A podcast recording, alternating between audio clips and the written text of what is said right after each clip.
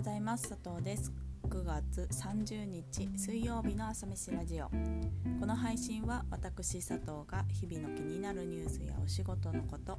好きな音楽やカルチャーについてゆるっとお話しするラジオです。一日の元気を作る朝飯のように、この時間が少しでも元気の足しになることを願って、気持ちだけは大盛りでお送りしていきます。はい、朝飯ラジオ第77回目の配信です。今日はメールの話をします。メールは佐藤はすごく苦手で、いつも送るとき何度も読み返して、でいざ送るって時もエンターキーを押すときは目をつぶってえいって押すくらいには緊張するんですけど、なんか社会人6年経ってもこんな感じなので、なんかずっとこういう感じなんじゃないかなと思ったりしている最近です。そんな中で実はですね、今やり取りしている方で、メールの書き方が本当に好きな方がいるんですよね。クリエイターの方なんですけど、いつもメールの冒頭に暑いですねとか、涼しくなってきましたねとか、秋晴れですねって一言入れてから、さてって本題を書いてくれる人がいるんですよ。なんかもう正直この方のメールが来るのが楽しみというか、読むとほっとしてこう本当に嬉しくなるんですよね。なんかどうしてもリモートも相まって、なかなかこうテキストの多いやり取りが続くじゃないですか。仕事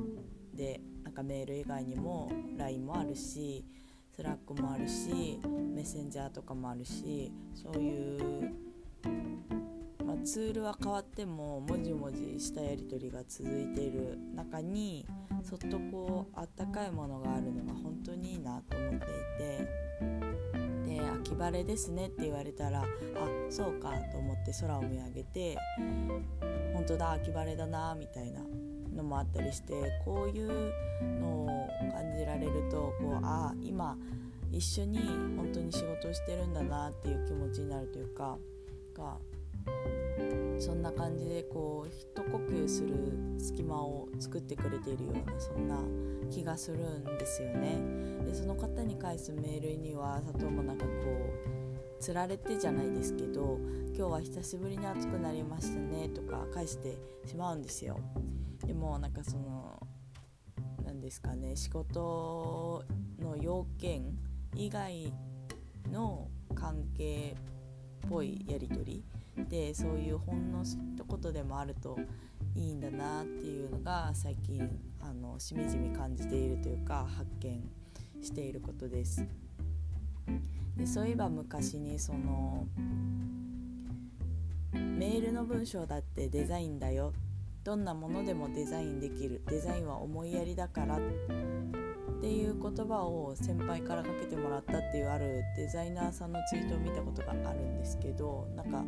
こう強烈に覚えていてふと思い出したんですけど、本当にその通りだなって思いました。デザインは思いやることって、このメールでなんかハッとしましたね。このメールのやり取りで、やはりこうテキストでの表現とか言葉遣いとか構成とか、本当になんかそういうのってもう送ってしまったらもう最後というか、もう残ってしまうものなので、佐藤もなんか何度も読み返したりするんですけど、なんかそういうの一つ一つ全部思いやりなんですよねと思ったというか、改めてメールやテキストのやり取りを思いやりを持ってしっかりやろうって思ったっていう出来事というかっていうことを考えている最近です。はい、では最後に今日の1曲、今日はmiletでinside youという曲を紹介します。なんとなく秋晴れと聞いてこう思い浮かんだ曲なんですけど、広がるような曲なので、その空が高く見える秋晴れ